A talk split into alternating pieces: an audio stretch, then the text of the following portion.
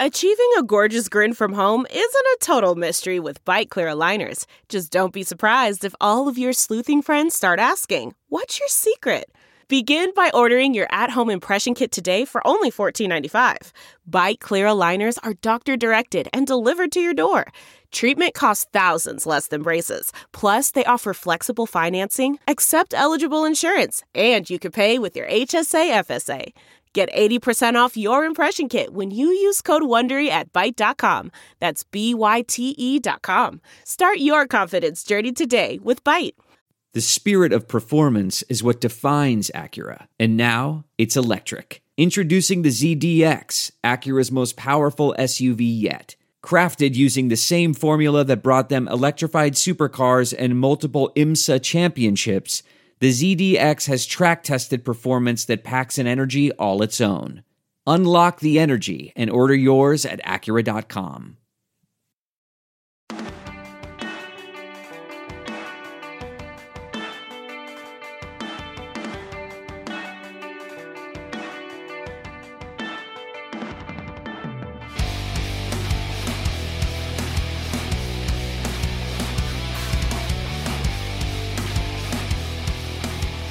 We're back, EJ. Football is entertaining again. I think we got through the dark times of week seven, and week eight came to play. We got entertaining primetime games. Uh, we got some like really awesome, you know, 10 a.m. at least 10 a.m. for us uh, Sunday games. Gone are the days of blowouts and just and, and just garbage. We're back to good football. We had a long streak for a long time, took a dip, and now I think we're back to peak NFL weirdness. Uh, we have a lot to talk about this week. Week eight was a doozy. We just had the trade deadline happen today, so we're recording uh, the night of Tuesday. Now that we've seen all the trades go through and all the big news, uh, we have some uh, really unfortunate news to talk about out of Vegas, which we don't entirely have all the information on that, but that also broke today. But uh, hell of a lot to go over in a very eventful week eight. Before we get into it, uh, how are you doing, and what are you drinking? I'm good. I rebounded too. Uh, I survived. We get back to interesting football. Uh, like you said, tons to talk about. Most of it positive. Uh, but we're going to talk about the goat a little bit later. So I brought a beer on that actually comes with a little plastic goat. It's like a little goat ornament. Um, and uh, this is a shout out to our German fans as well. This is Ayinger uh, Celebrator. It's a double bock. This is from the bottom of the Bavarian Alps. Been there. The brewery's been there since 1878. Um, great German style, but I'm going to crack that open. And then, of course, I got my shot for later. But uh, what are you sipping on while we talk about all this uh, return to fine football? I've actually had that before. Uh, that's good stuff. But uh, it wasn't in America. I had it in Zurich. Oh, you just had to, didn't you? It was I've on had tap. your beer. I've had your beer on tap, not in a bottle. And oh yes, in Europe. I remember that because I saw I saw the little uh, the little goat on the tap. And I was Give me like, the- okay, Give me, the, goat, piss. Yeah, no, it's wonderful stuff. Uh dark, malty, rich is the way they describe it. If you've had a bock or double bock, it's great stuff. Six seven by volume, so very drinkable, perfect like fall winter beer. Good stuff. What do you have? Uh, I've got Glenmorangie tonight. Uh, If you're familiar with Glen, Germa- Gl- Gl- yeah, excuse me, Glenmorangie. If I could actually pronounce it, I, I haven't even drank any of it yet. Uh, this is the Nectar d'Or, so it's their uh, Sauternes ca- cask finish, my favorite, Glenmorangie.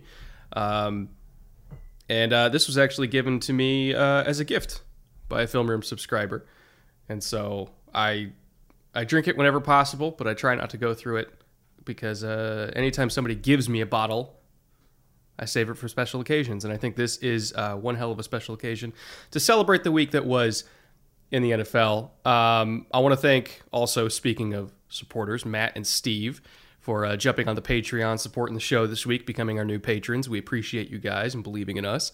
And uh, also a reminder, our first giveaway for uh, all bootleg patrons is going to be next week. We're giving away a hoodie, same one that I'm wearing right now. So if you want a chance to win a bootleg hoodie of whatever size you want, all patrons between now and next Tuesday, which is November, if I check my November 9th.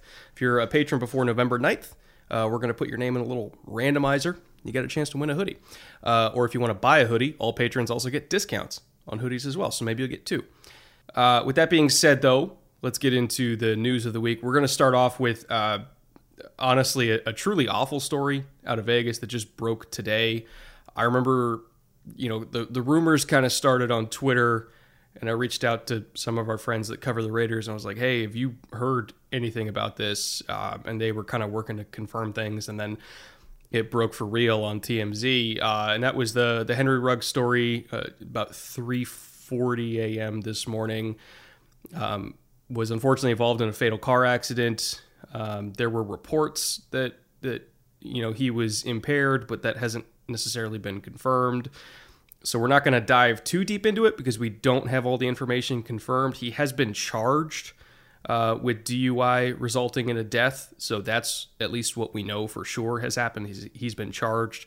Um, just tragic. A 23 year old woman has lost her life in a in a truly horrific way, and um, you know my heart goes out to to the victim, the victim's families. Um, you know to also Ruggs family uh, as well because this is this is a heavy thing for them to deal with too, and I, I don't really know where we go from here.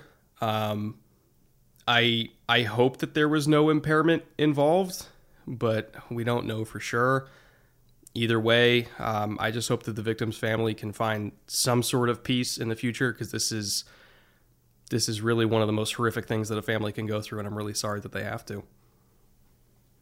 Yeah, we're gonna wait until more of the facts come out. It doesn't look good. Um, we'll leave it at that. And look, we drink beer on this show all the time. We drink whiskey on the show all the time. We're sitting in our basements.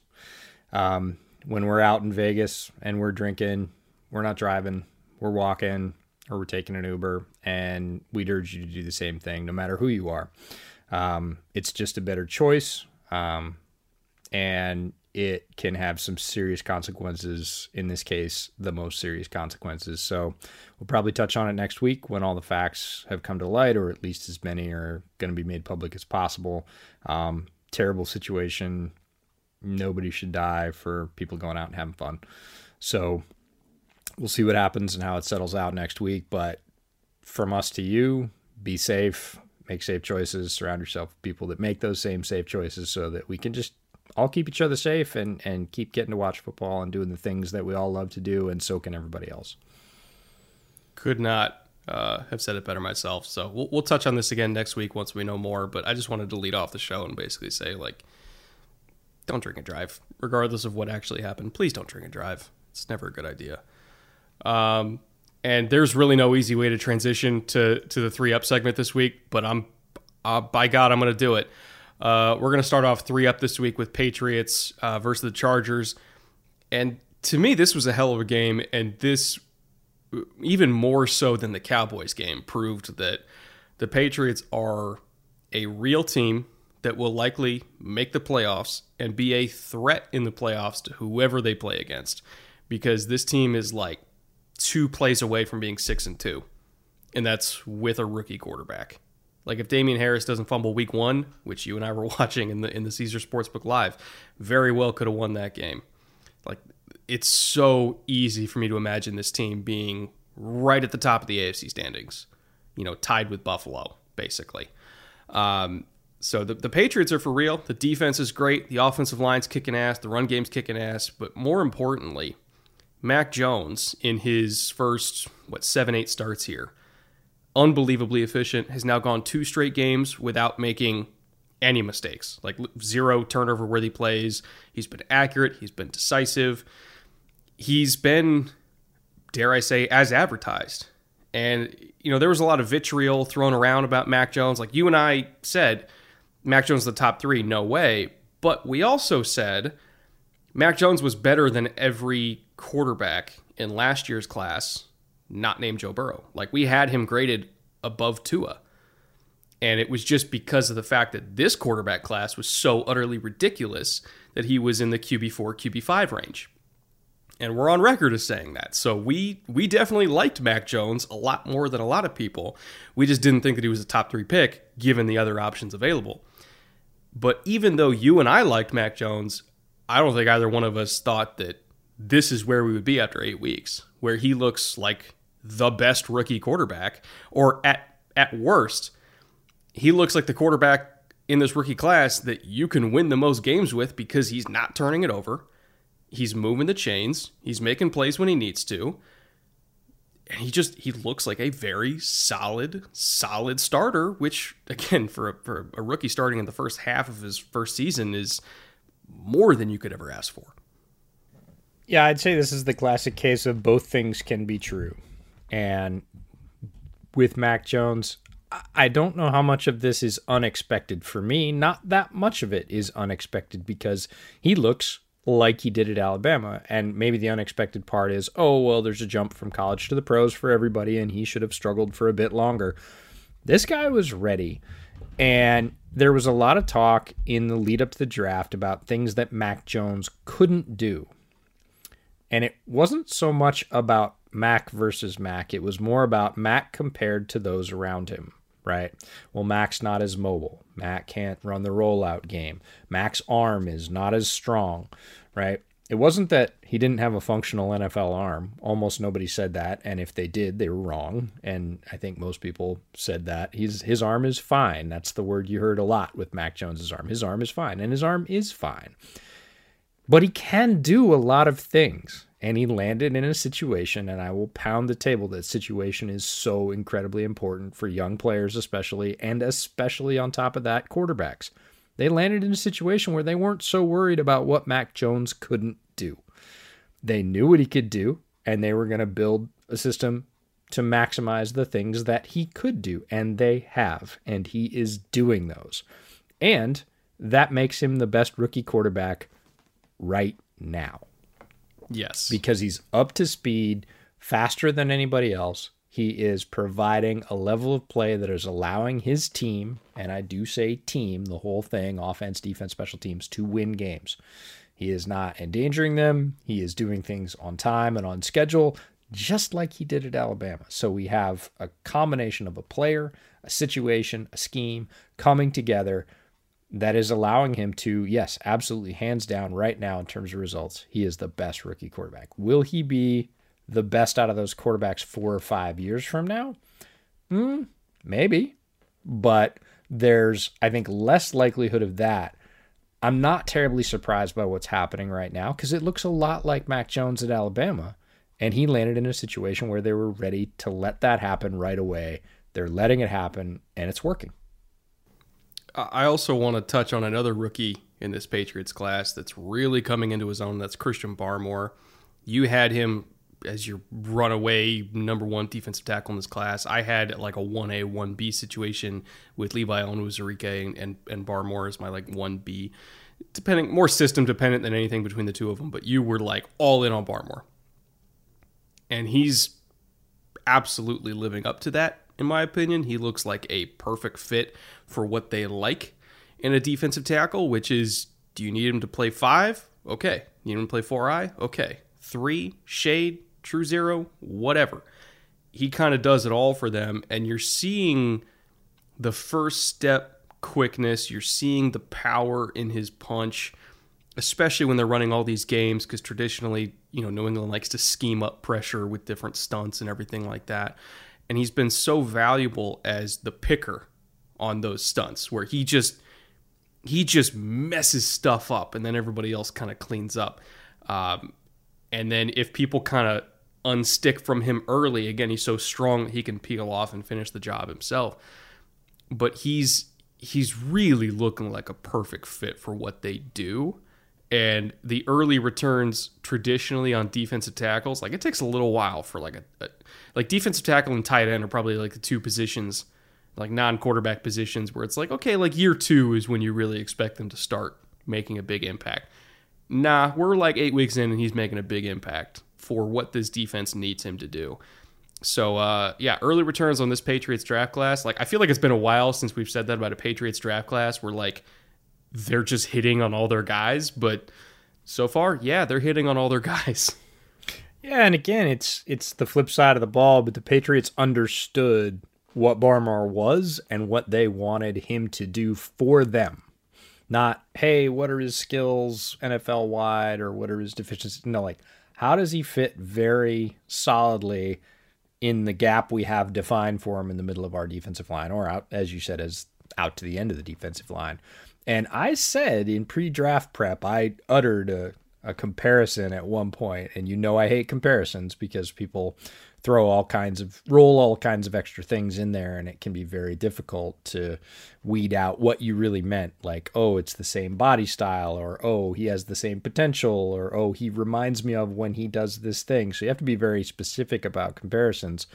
But i said seymour's name and you were mm-hmm. like, "Oh, hey, wait a minute now," and I was like, "I'm not." It's like saying, that's a Hall of Famer, sir. I'm like, let's calm say- down. yeah, I'm not saying he's Richard Seymour right now. I'm saying there are things he does that remind me of a young Richard Seymour, and you were still like, I don't know, and when we were talking about it pre-show, you're like, he kind of looks like Seymour, and I'm like, hmm, mm, interesting that, uh, and he does. They're moving him around.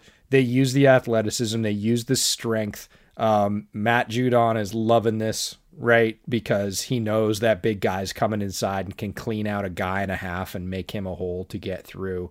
Um, and same thing, if you say, oh, he's a rookie and he's only like, if you say only about Barmore, you're going to find out really quickly that that's not a great phrase to use around. Oh, he's only good for the strength of the pick, or he's only good one on one. No, he can he can two gap, he can double team, and like you said, if you let him go, he's ridiculously quick for his size, and he's going to finish. And people are going to find that out, and pretty soon they're going to be saying, "We only need to double team him."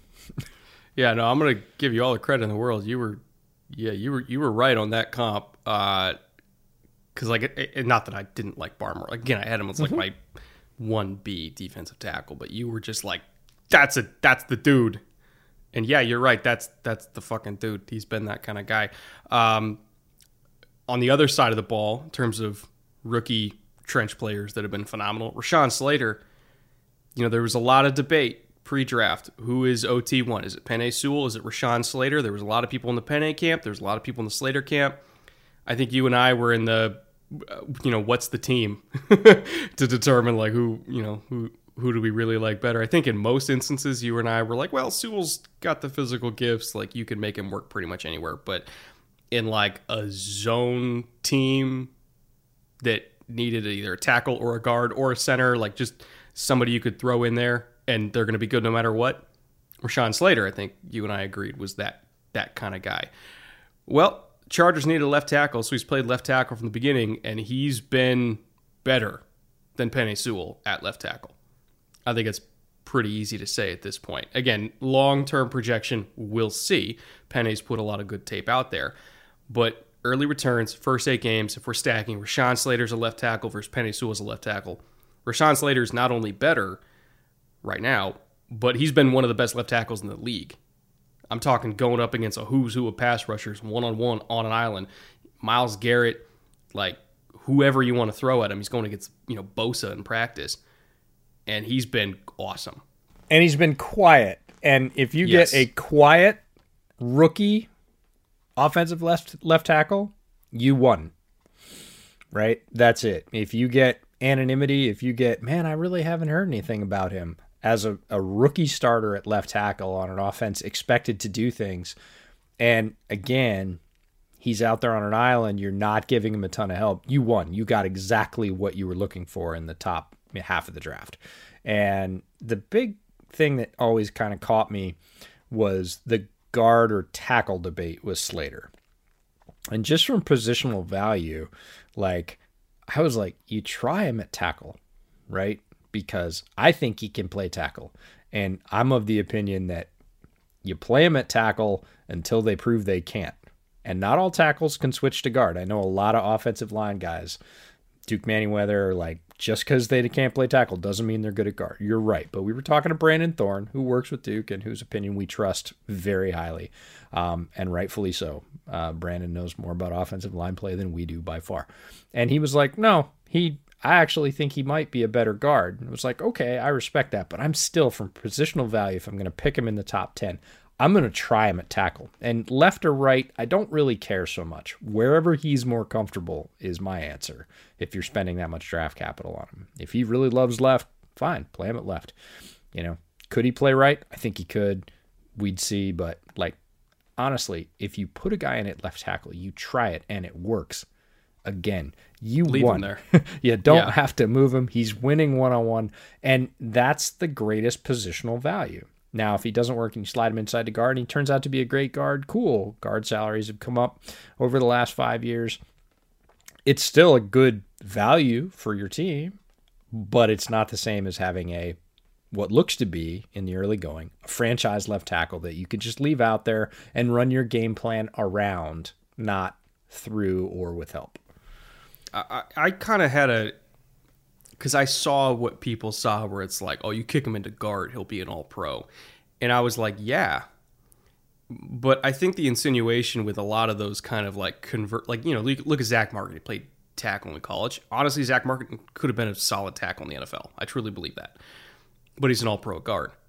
With Rashawn, I was kind of like, he's a Pro Bowl tackle and a Pro Bowl guard. I didn't think it really mattered. I was like, he's a Pro Bowl regardless, and you're just taking him where you just take the best offensive line talent, and if you already have tackles, fine, you put him at guard. If you already have guards, fine, put him at tackle. Like that's how I saw his value, where he was so scheme ag- or you know so team agnostic, where it's like you know Christian Darrisaw, you're playing him at left tackle, you're not playing Darrisaw at guard. But with with a guy like Slater, if you just want to get your best five on the field, like that's that's the value I saw with him. But you're right. If you think he could play tackle, try him at tackle first. And if he works there, fine. You got a tackle for the next 12 years. You're good to go. And so far, at least, Chargers looked like they got themselves a tackle for the next 12 years, which I can't remember the last franchise left tackle they had. Um, I mean, Okung Okung was good there for a time, but like long term starting offensive tackle, like I, I literally can't remember the last time they had one. So uh, it's been a hell of a pick for them so far. I will say on the other side at right tackle, they got some stuff to fix because Storm Norton has been a problem, including in this game. In half of his starts, he started starting after the first week. Um, he's given up six or more pressures in half those games, which is six games. He gave up eight to New England. He's had a game where he gave up nine pressures. It's kind of a, a streaky, you know, performance. Like one week he's on against Kansas City because Kansas City has no edge rushers, and the next week he gives up nine pressures. And I think the unreliability of Storm Norton at right tackle when they're going into empty protections and he's isolated one on one has ended a lot of drives for them. And they have got to figure out how to help him. Like whether it's chips from Ekeler, chips from the tight end, like I don't I, I don't care. They need to help Storm Norton on third and long because if they don't start helping him, Justin's gonna get crushed. Like Rashawn's fine. Leave Rashawn alone. Give all the chips to Storm Norton if you need to. Cause he just he can't survive on his own. He got absolutely killed by New England, and I think every team in the league that goes against the Chargers, like the Eagles go up uh, go up against them this week, every single team going against the Chargers knows like that's the dude to attack. Yeah, and I think that's a sort of allegory for the larger performance. And, you know, it's funny that we start with Storm to talk about that. I loved Storm coming out as a swing tackle. I thought he was a swing developmental tackle that could, you know, eventually move into what he's doing now, which is sort of spot starting at right. And I think it's a little bit of a new coaching staff in Brandon Staley staff coming out and going, hey, he did pretty well because he did in some of those first four starts. Like he had some very solid starts thrown in there, and they went, look, it's going to work. And you need to just be fluid. Everything changes. We talk about progress not being linear. Well, he's not just going to keep playing well against all fronts. And look, the Patriots kind of had their throwaway last year. They just said, look, we're we've been loaded up. We had salary, we had Tom, we had everything else, and this is our this is our reset year. We're just kind of going to trash out and And they still weren't even a bad team. Like they weren't terrible. They were not a uh, a one in fifteen or in this year one in sixteen team, you know. But last year was their oh man, they just every the wheels fell off in lots of places, and now they reset and they're back. Right again, we talked about on the offensive side of the ball and on the defensive side of the ball. Bill Bill Belichick can bring it, and a lot of people were saying this week like Justin Herbert ran into a Bill Belichick coach defense right? He ran into all the things that Bill has done for a very long time. Storm did as well. Like the whole offense ran into a, a true Patriots defense. And that'll screw up a lot of people and has over the last 20 years. Uh, and so I, I'm not surprised Storm had a bad game. I'm not terribly surprised Justin had a bad game. That's kind of why we had this one on our watch list was, huh, the Chargers aren't playing quite as well as expected. They started out super hot and they've leveled out. The Patriots took a little while to get going, but now they're warmed up and they are, you know, a contending. We talk about that wide middle of the pack. They are a contending team in that wide middle of the pack. So the Patriots have come up. The Chargers slipped down a little they're kind of at the same level. It'll be really interesting to see what happens. And we got to see on Sunday what happens when Bill brings his defense against what is a very good offense, and Mac Jones on the other side plays very efficient football against what can be a great defense, but they've been a little leaky this year still. So the Chargers have some adjustments if they don't want to keep slipping, and that's a I think that's a hard lesson for a new head coach is like, man, I got all this talent and we started out really well and we're not there right now. So it's kind of like go win every week, people say. It's really hard to win in the NFL on any given week. And I think Brandon Staley and his staff are finding that out right now that, oh, we've got to treat each week as its kind of own little book or we're going to lose more of these things than we win. And he knows he has more talent than that. So it'll be really interesting to see how they adjust. And and here's the thing: even with the the two picks that Herbert threw, they still only lost by three. Oh yeah, it was a competitive like, game. They, they, they put themselves in bad positions, and they still only lost by three. So it's like, eh, they'll be fine. You know, it, it's it's one of those where it's like two good teams are facing off against each other. Difference in the game is like two or three plays. Two or three plays went the Patriots' way, and they won. Same thing happened to the Patriots in Week One against the uh, now we know in hindsight terrible Dolphins. One play went against them with the Harris fumble, and they lost.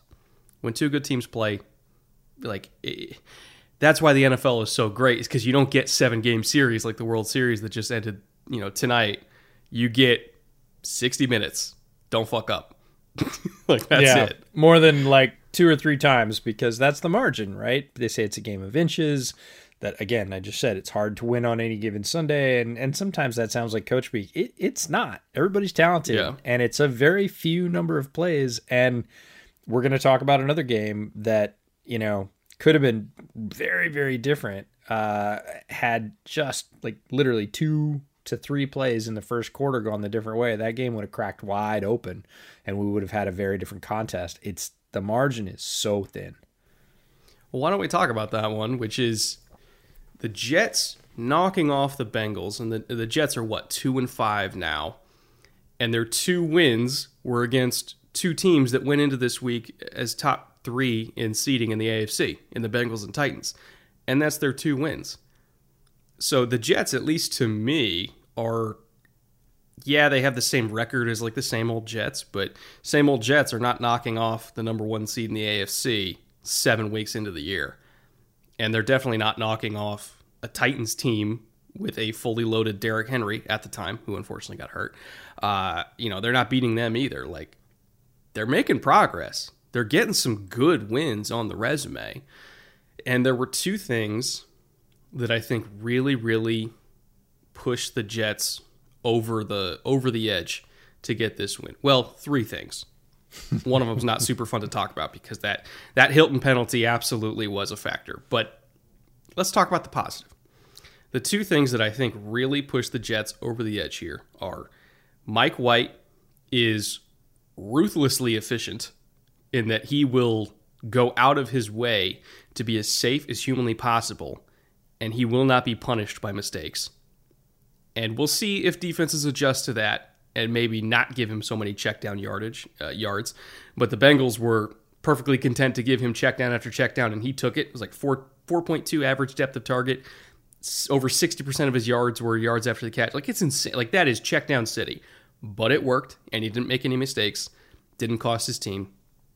And then the the second factor is LaFleur. This is his first game calling up in the booth where I think he clearly was a much more comfortable play caller because with the trade for Flacco, LaFleur felt that Flacco could be, you know, the older mentor veteran presence on the sideline for Mike White. So he didn't need to be there so he could go up in the booth. And I think that helped him be a better play caller. Um, I think Flacco's presence, you know, I think probably helped Mike White as well. You know, having a veteran on the sideline because they didn't have any veterans before to start the season for Zach Wilson.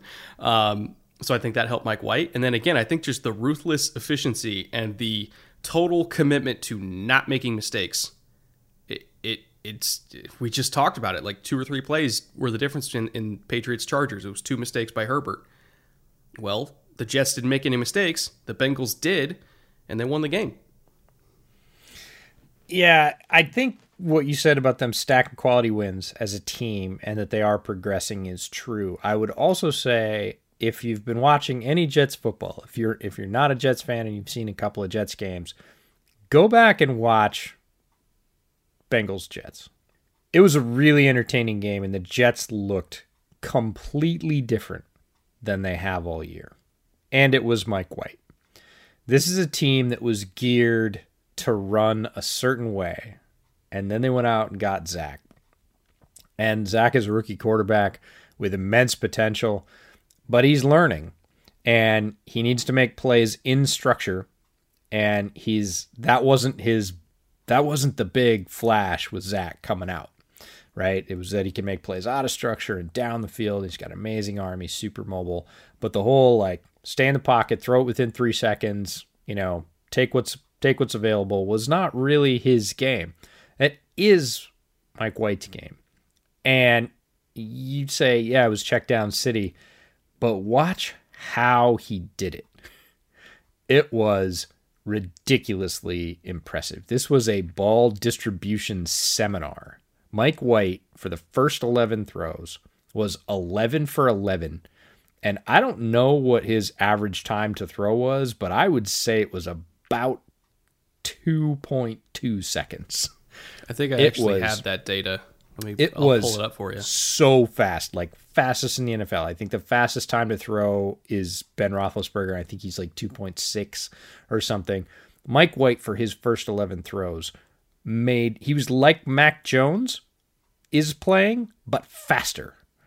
He would come out, he'd be like, one, two, that's what they're giving me, bam. And the ball was on target and it was out so fast. And those first 11 throws were all short, yes, but dimes. And again, to the open spot, to the right place, to what the Bengals were giving him. And the Jets were just marching. Now, they marched down. They scored their first points in the first quarter all year. They scored a touchdown on their opening drive. They elect to take the kickoff, which is a ballsy move for, for Robert Saleh for an offense that hasn't been moving with a quarterback that hasn't started for you before. They march right down score a touchdown. Um, you know, Bengals come back, they get a three and out. The defense pitches a three and out. So you go right down, score seven, get a three and out. They get the ball back. White's coming down. He throws his 12th pass, and it is a tip by the receiver. And unfortunately, it is an up tip. It was an accurate pass. It was an up tip, and it gets picked. Bengals on a short field. Joe Burrow and that talented offense just tore apart, you know, their rival the week before on a short field. What does the Jets defense do? They pitch a goal line stand. The Bengals come away with no points. Jets start driving again. Ball gets tipped again. Another good, accurate pass, but it gets tipped. From your guy, Jermaine Pratt.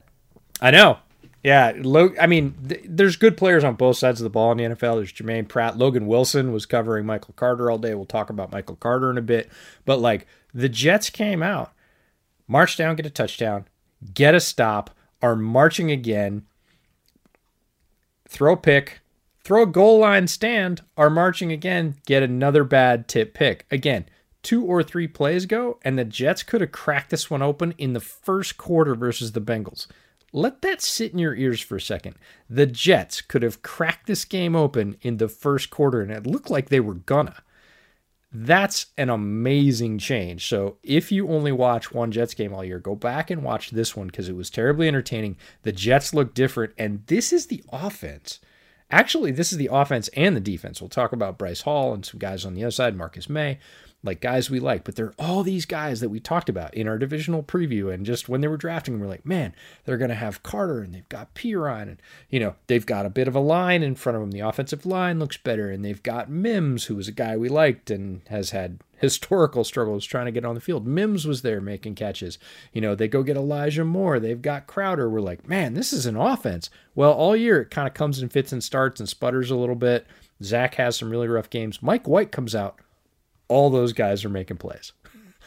All those guys are making plays, led by Michael Carter, who I'm not afraid to say it, looked like Alvin Kamara Jr. in this game. And before anybody jumps on me for that, he absolutely did. Um, we're talking about 77 rush yards, 95 receiving yards, and a TD on 24 touches.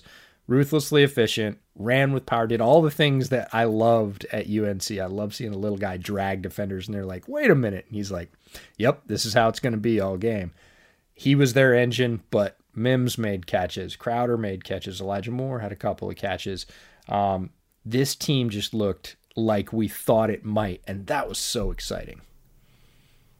I I I I want to stamp one more point here for the box score scouts those picks were not on Mike White. I want to reiterate the tips were not because of bad placement, just bad luck. Mike White still played mistake free football in this game, in my opinion. So ignore the box score. His efficiency is is really what won them the game. And if the Bengals, as you mentioned, if they didn't get those two tip picks, they probably get blown the hell out in the first half because they were marching and I it was the most impressive performance I've seen from the Jets in a while. A long time.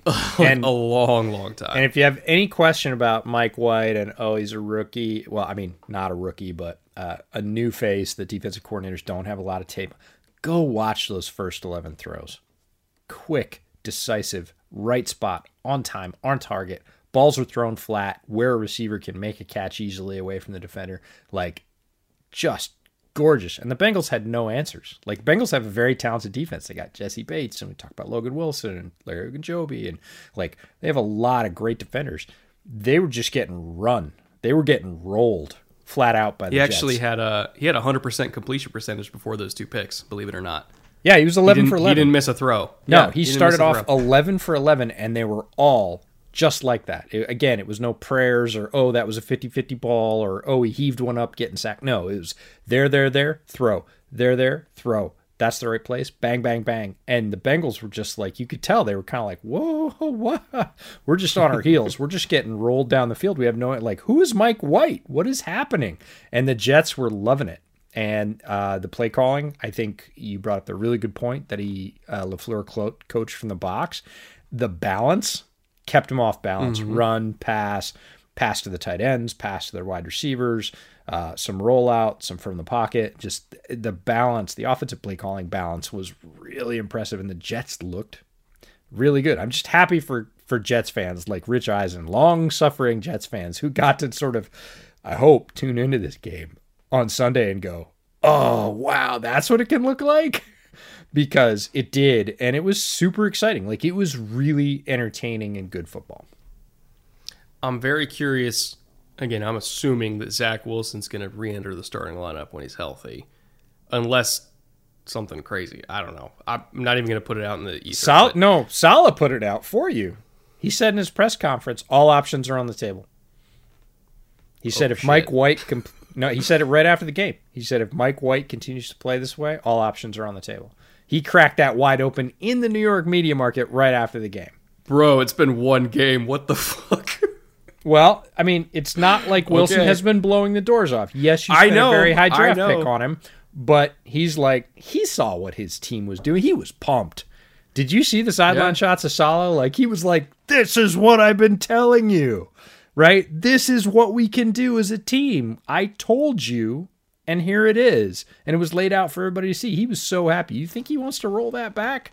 Mm-mm. We'll see. It's going to be very interesting. It's going to be a great story to watch.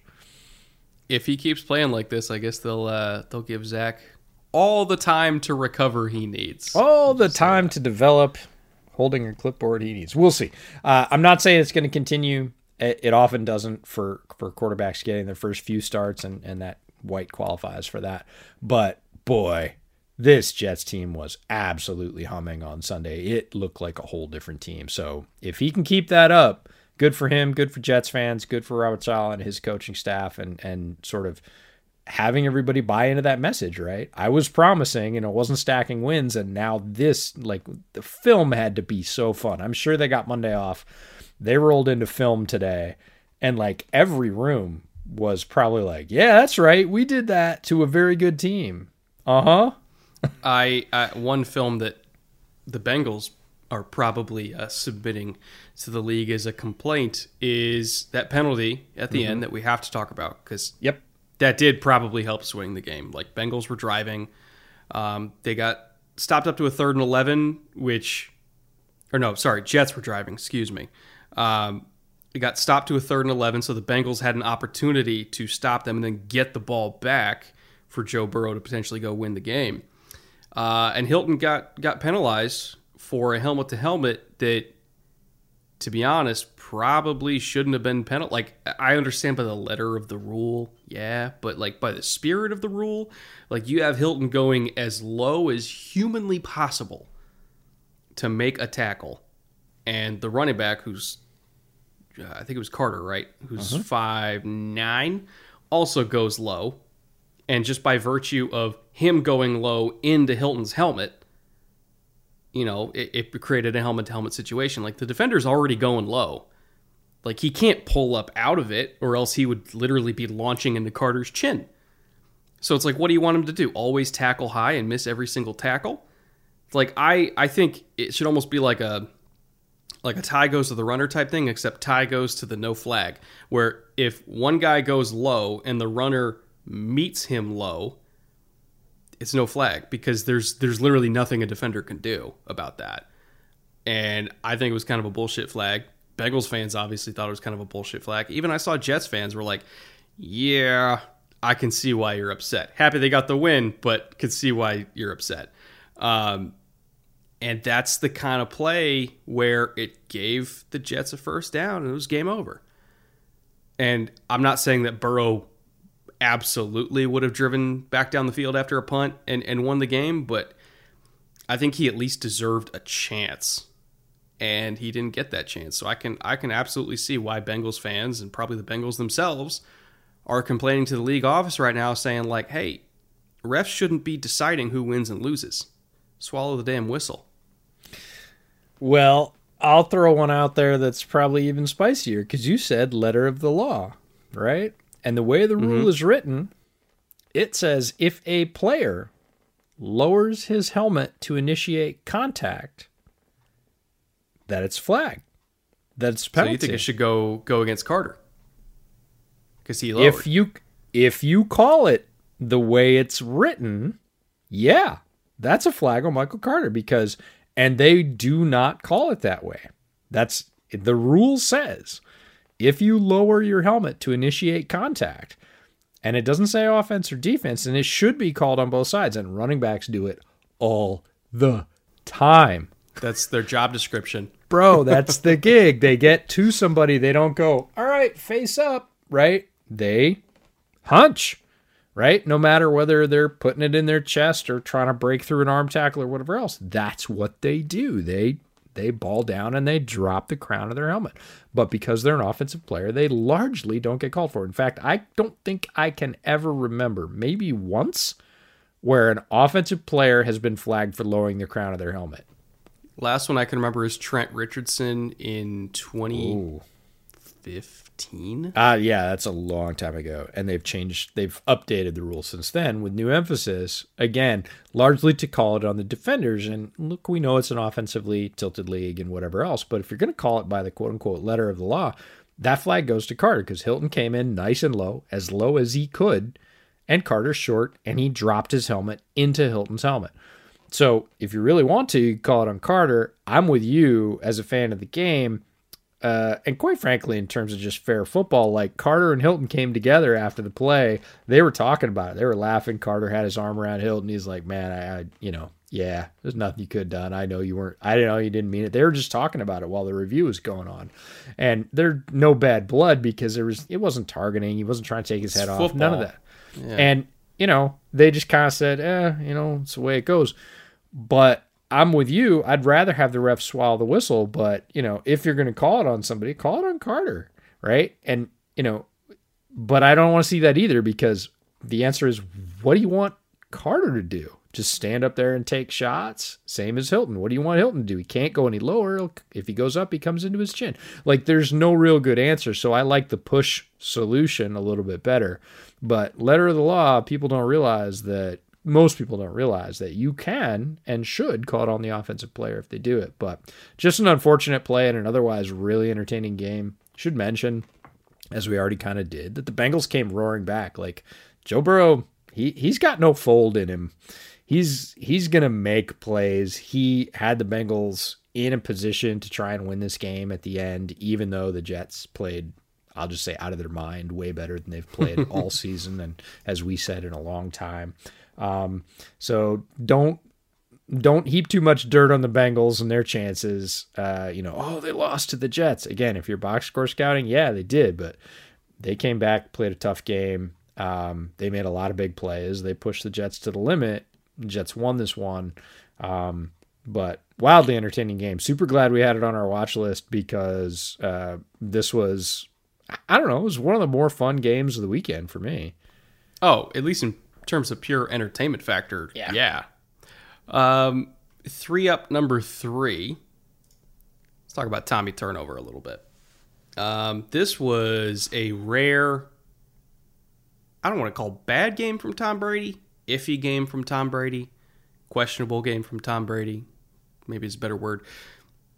Eh, You know, kind of general theme of the week is one or two plays costing teams and Brady's picks or turnovers in general. He also had a fumble.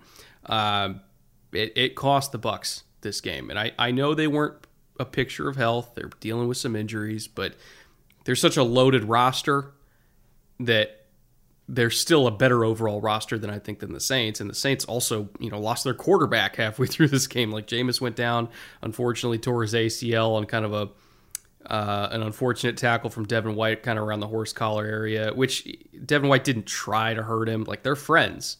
Like Devin White and Jameis are, are buddies, and you know Jameis texted Devin after the Super Bowl and said, "Congratulations, so happy for you." Like one of the first people to text Devin White when they won was Jameis. Like they're they're they're friends. So I don't I don't think he he tried to hurt him. It was just an unfortunate tackle, and you know hopefully Jameis recovers and come back strong next year. But you know the the, the Saints also were not exactly uh, super healthy in this game, so I I don't necessarily want to blame the Bucs' loss on their injuries.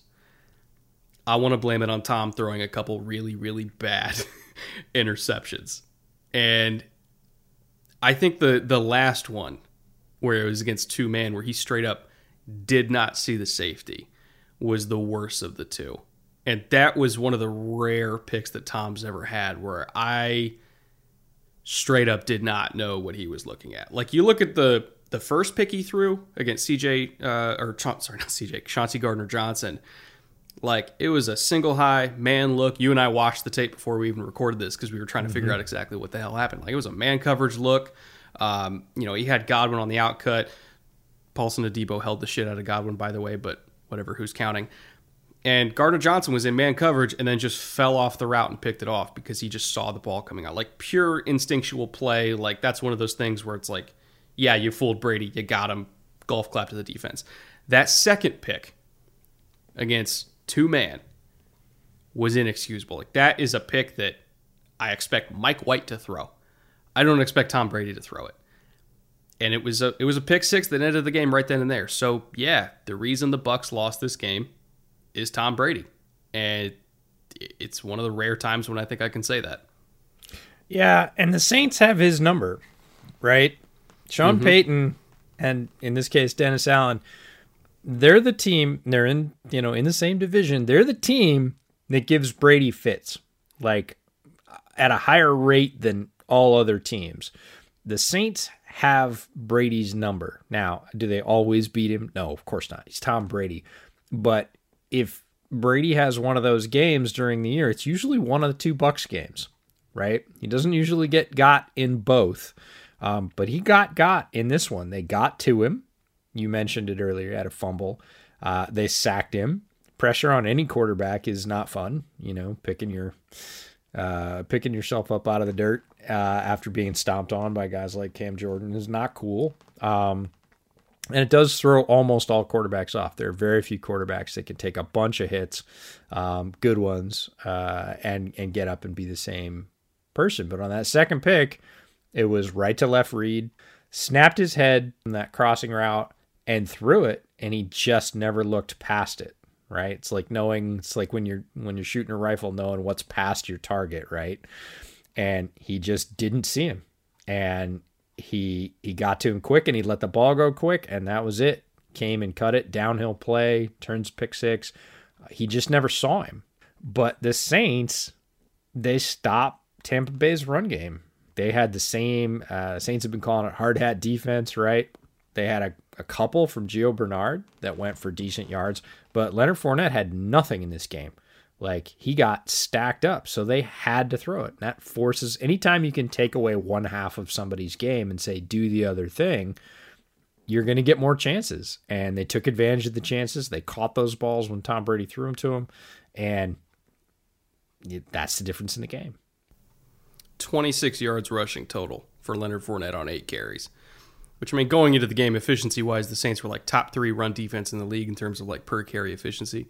So I'm not like super surprised by that result. How many parlays do you think that killed? That game? No, Fournette. Oh, a lot. A I mean, 26. You, I mean, you expect more than 26 yards. Right, a lot. Yeah. Uh, because I think in one of my pickums, I had him. God, what was the over under? I can't remember what his yard. I think it was like 45 or something. Yeah, I was like gonna that. say it feels like high forties, low fifties would be like where you'd go. It's about. You It's know, like, oh, again, maybe. But like, you it's on the to perfect 30. line.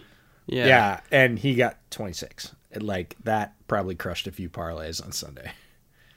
Uh, I also want to mention Trevor Siemian, who took over for Jameis, looked competent, made just enough throws, moved the chains just enough time without making crazy mistakes to get the win. Uh, will he start over Taysom when Taysom gets healthy?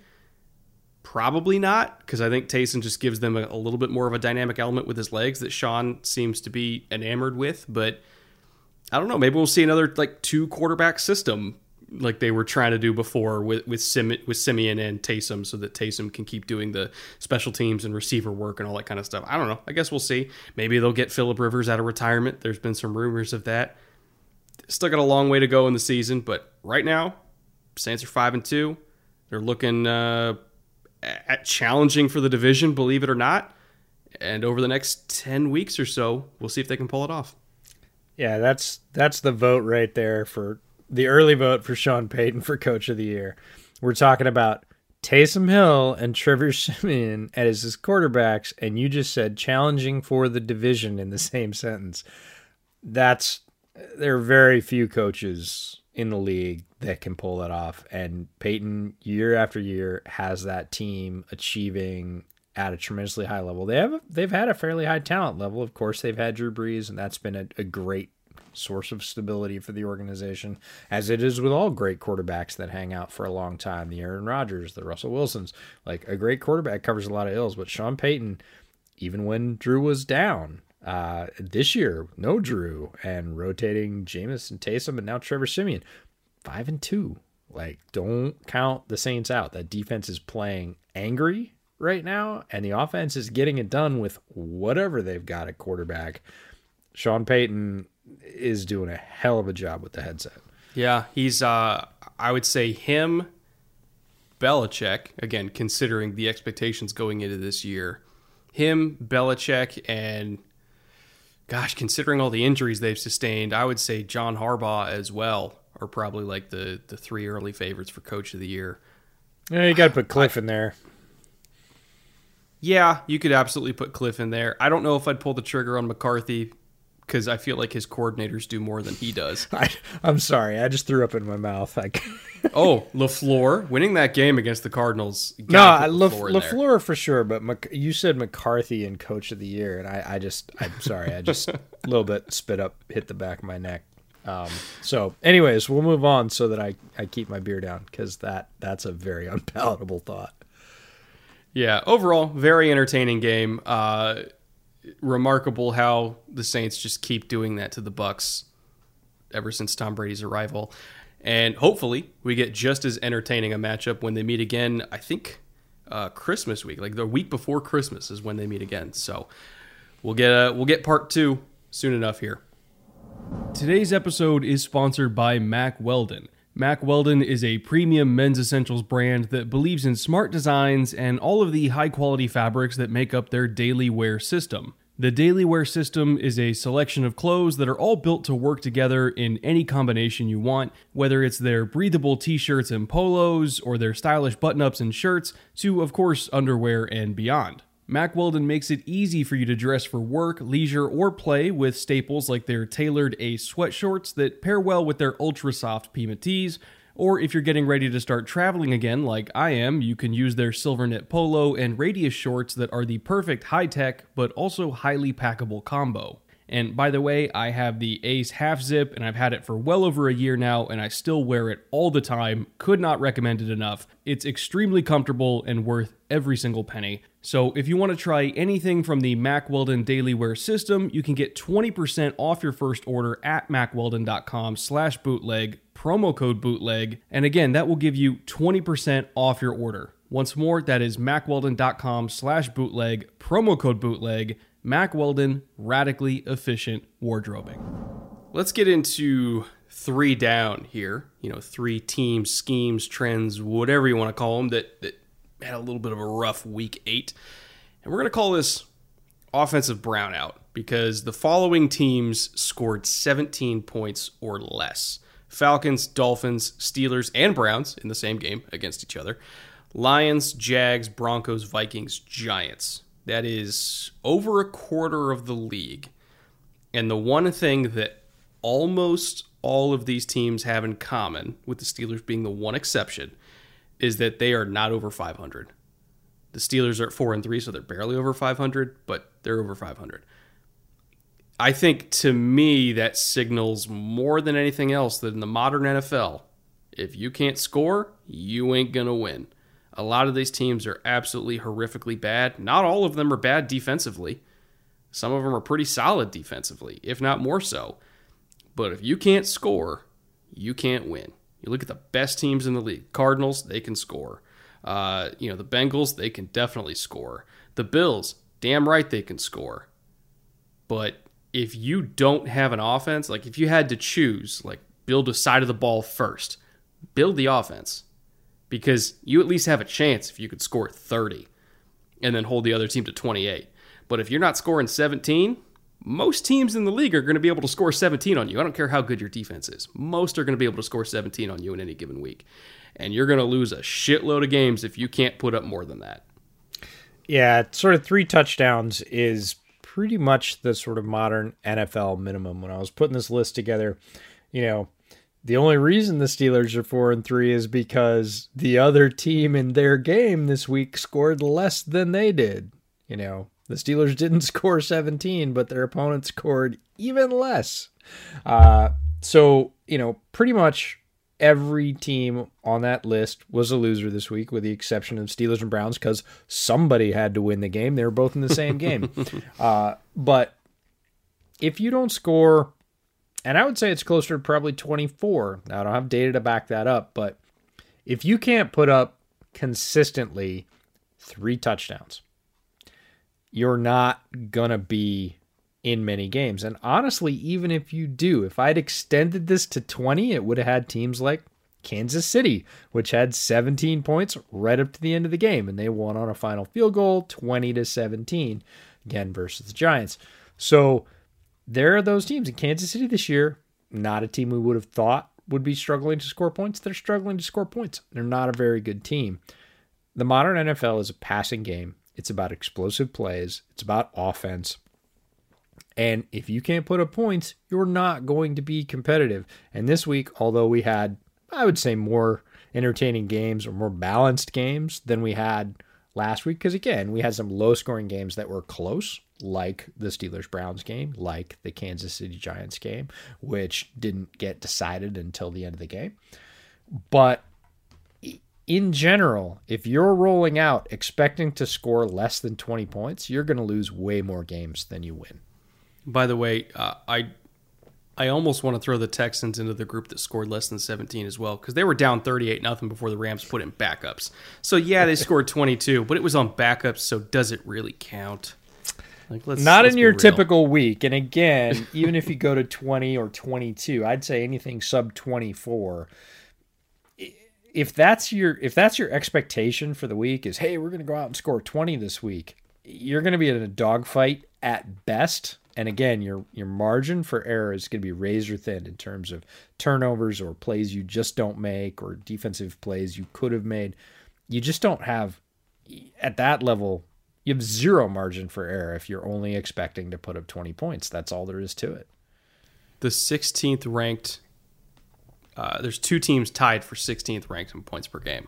You know what the number is? 24. Exactly. 24.0. Like that is the definition of average offense these days. You, you I don't even know if you knew that. I did not. You said the number, but that is dead I average in the NFL. Uh, better lucky than points. good, as the yeah. saying goes. Uh, one of the offenses that scores significantly more than 20 per game. They're actually ninth in the league at 26 per game, but still find new and interesting ways to make their fans miserable.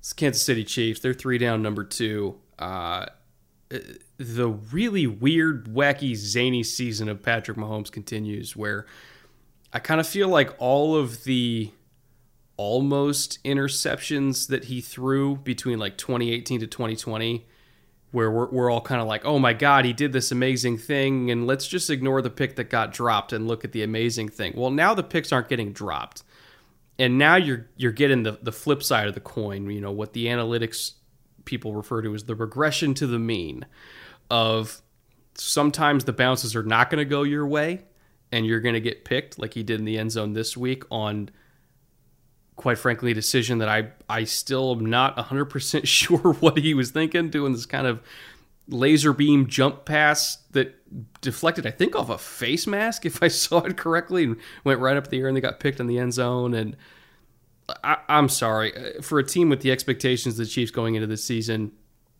you should not have been in a position to possibly lose to the Giants. Like, we, nope. we could talk about how the defense has been bad this year, but they held the Giants to, what was it, 17? Mm-hmm. If I remember correctly. I think they Correct. won like tw- 20 yeah, to 17. 20 to 17 was the final. And you still barely hung on. Yeah, it was the last second field goal. It's it's inexcusable for a team that we had this kind of expectations for to be barely beating the Giants. Let alone well, the fact that they they've they're already well out of contention for the number 1 seed, which we thought they were going to contend for. Now like we're we're hoping for wild card with how broken this team looks at times. And Pat's got to clean it up. He's pressing way too much. Mm-hmm. He's bailing out of pockets he doesn't need to bail out of. He's doing the the the stupid pocket presence nitpicking stuff that we've been talking about for 2 years now. Like ever since we started this podcast, we've always been like Mahomes is amazing. One of the best quarterbacks we've ever seen, but he does this stuff in the pocket that drives us insane. We've literally been talking about this forever and he's still doing it. And now, with the added pressure of the turnovers finally not going their way, every other aspect of this team is starting to get exposed. And I I don't know how to fix it. Like, yeah, you're going to beat teams like the Giants, barely.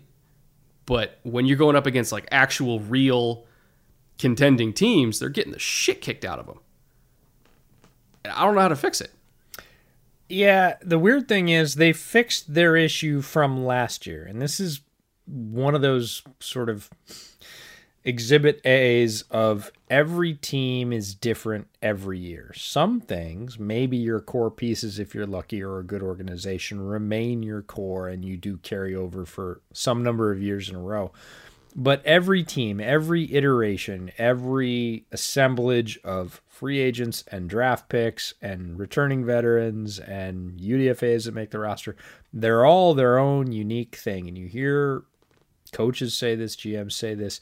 And, you know, the Chiefs are case in point. They fixed their problem from last year's Super Bowl. Boy, did they fix it. They needed the offensive line to be stable and they threw everything at the wall. They took the old shotgun approach, and it worked. Their offensive line is fine, right? It is stable and it is providing nice pockets for Pat Mahomes to sprint out of, which is the weirdest thing. He's seeing ghosts from last year. I mean, everybody gets on Sam Darnold about seeing ghosts, and Pat's probably smart enough not to say that quote. But if you watch the film, these are beautiful pockets, right? These are perfectly spaced, plenty of space for him to step up and throw if he wanted to do that. And not only is he not doing that, he's literally just exit stage left sprinting out of the pocket when he has this perfectly formed bubble and no what we would call impending pressure. Nobody just getting off a block that's going to eat him. He just bolts. And until he can rein that particular tendency in, because in past years, he's made really good throws on the outside. And everybody's like, well, he sprinted out of a perfectly clean pocket, but he also hit that guy in stride 30 yards down the field, and they scored. He's not. He left balls short against the Giants. The accuracy hasn't been there. He's absolutely pressing, thinking he has to score more than he does because the defense has dropped off too. We expected their defense to be at least functional, probably pretty good hasn't worked out that way. They've been caught in the middle all year. Their pass rush has been non existent, therefore, puts more pressure on the offense. And Mahomes starts sprinting out of open pockets when he doesn't need to. And, like you said, regression to the mean with all those sort of, oh, he got away with that, you know, and it was amazing. And this year it's like, ah, and he didn't get away with it. And it was ugly, right? It got picked. So they've got they've got to sort of come back to center. Mahomes has got to realize, hey, the offensive line is great for the most part. We're good. And I need to settle down and kind of go back to that rookie year where they had the rule where Andy Reid said, Look, I don't want to legislate all that amazing stuff you do out of your game. So your first three and a half seconds belong to me. you do what I say for three and a half seconds. And if that doesn't work, if that's not open, you can't see it, you got a hand in your face, whatever, then just you do whatever because your whatever is amazing. But your first three and a half seconds belong to me. And I think they need to get back to that. Reid needs to kind of pull him to pull him to hand and say, Mm-mm, we're going back to it. You remember your first three and a half seconds belong to me. I've given you a lot more leash than that in the past couple of years. I'm to pull it back now. I'm to tighten it up. You're you need some help. You need some guidance. And that's a weird thing to say to a guy like Patrick Mahomes, who is obviously uber talented. And that hasn't gone away, but he isn't maximizing it. In fact, he's doing things, he's making some of his own problems right now. And Reid and the coaching staff have to step in and say, mm we're going to go back to some rigid things. A little less fun because the, the Chiefs have been the loosest team in the league on offense for two years. They they I've compared them to the Showtime Lakers, behind the back passes, no looks, shovels, tackle eligibles, just whatever. They just throw stuff at the board and see if it sticks. Eh, if it's working, that's cool. It's not working. They need to get back to basics, and that's your first three and a half seconds belong to me. One, two, three from the pocket. If that doesn't work, you do whatever. I also think that they are not emphasizing the kind of runs yet that I think they really should be. Like you look at at the size of their offensive line, you should never be calling outside zone unless you get a front. unless you get a front where it's like, oh, we have to call outside zone, like they're giving it to us. But like, no power, duo, trap, all that kind of shit. Like vertical, vertical, vertical, vertical. I don't want the, any of this side to side. You look at the backs in their backfield too. Like you, you should be north south all the time. Give me Trey Smith on a guard counter, like all day yes. long. Like yes. just give me Trey Smith on a guard counter. I want to see it. Oh, because he, he's gonna he bury somebody. Did you see the one where his helmet came off and he just Uh-huh. fucking flattened this dude? Honestly, I should have nominated that for shot of the week. Uh, like he fucking annihilated this. Yeah. I just want to see that over and over again because you know what defenses get when that happens? Tired. Real tired of it. like I don't want to see Trey coming. Oh, here he comes. Oh man, I know it's my job to engage him. Man, the last time, did you see what happened to me? I got folded in half like a cracker. Like that's not gonna. Uh, it's and you're right. They should be emphasizing that because those guys are super talented. Creed Humphrey was bullying guys in the Giants game. There's a clip. I don't know if you saw it. He was 20 yards downfield, bowling over a linebacker. Guy got back up. He bowled him over again and jumped on him. Like Creed Humphrey is a bully. I think was the caption of the tweet. And they're right. Like use those guys. Bully people. They both have experience. Tennessee and Oklahoma. Yeah, power run game. Mm, they they know how to do it. So I'm hoping that they that they emphasize in the back half of the season because especially when Clyde gets back healthy, uh, whenever that is, which I think is MCL, right? I think it was MCL, so it might be a little while, but yeah. either way, like just run the stuff that your offensive line's good at. I feel like that shouldn't be something that I have to say on this podcast, but apparently I do. Like they did it a little bit against the Giants. They lined up in like 13 personnel in the red zone. I was like, oh my god, it does exist, but I want to see more of it. You know? I again, I think this is they had expectations like we did that they can sort of start where they were last year, fix the offensive line, and just continue on up. Progress isn't linear. They need to take really good stock, and I heard this on a couple of shows this week where they said, you know, the same thing. Everybody's like, "How do you fix it? How do you fix it?" You need the self awareness. That was the uh, the one analyst I was listening to, who I can't remember who it was, or I would definitely give them credit. Was you got to come in and say, "We're not a good team right now." We're just not a good team. Not we should be beating. Don't start with that. Start with we're not a good team. We need to do the things we can control. What are the things, you know, Pat's going to do the three and a half seconds rule. We're going to start to get back to some power runs where our offensive line gets to impose their will on people, which offensive linemen always perk up at. And then we're gonna we're gonna work that into a more traditional sort of play action passing game, which we haven't had a ton of over the past couple of years, but we, we need to morph back into a sort of back to basics football team, which the Kansas City Chiefs have been the farthest thing from for a while. And they just need to ratchet down those expectations and start doing the little things right and see how that goes. Because otherwise, I don't see them turning it around. Uh, why don't we talk about the other side of that game? Three down, number three, which is Joe Judge. Um, we like to have a little fun on bootleg now and again and and this three Yeah. down is is gonna be our fun because did you ever have that teacher in high school brett that could never work tech it didn't matter if it was an overhead projector or a film strip or something as easy as email they always found a way to screw it up do you remember that teacher oh yeah, I had one that didn't know how to use one of the little uh, battery-powered pencil sharpeners. That's Joe Judge. Joe Judge this week tried the biggest weak sauce excuse I've heard in quite a while, which is, oh, yeah, the whole year. My headset hasn't been working and had the gall to. F- to, to tail that to, to to put shot and chaser and the chaser was they better get that cleaned up right away Oh, you know what the NFL said to Mr. Judge publicly and loudly within about two hours? The response was incredibly quick, which was We've looked into this. We have found no communication problem with the game on Monday, nor were any reported to us. So, ain't no thing, Joe. What are you talking about? Take that weak sauce and get out of here. This is the the teacher that says, "Ah, I never sent you the study guide because I couldn't attach it to the email." Oh, right, sure. Um, this is just another piece of this Giants regime that's like, really, you're gonna do the dog ate my homework on the tech? That's why you're burning timeouts poorly? Really, Joe? The whole Giants leadership structure. I don't get it, man.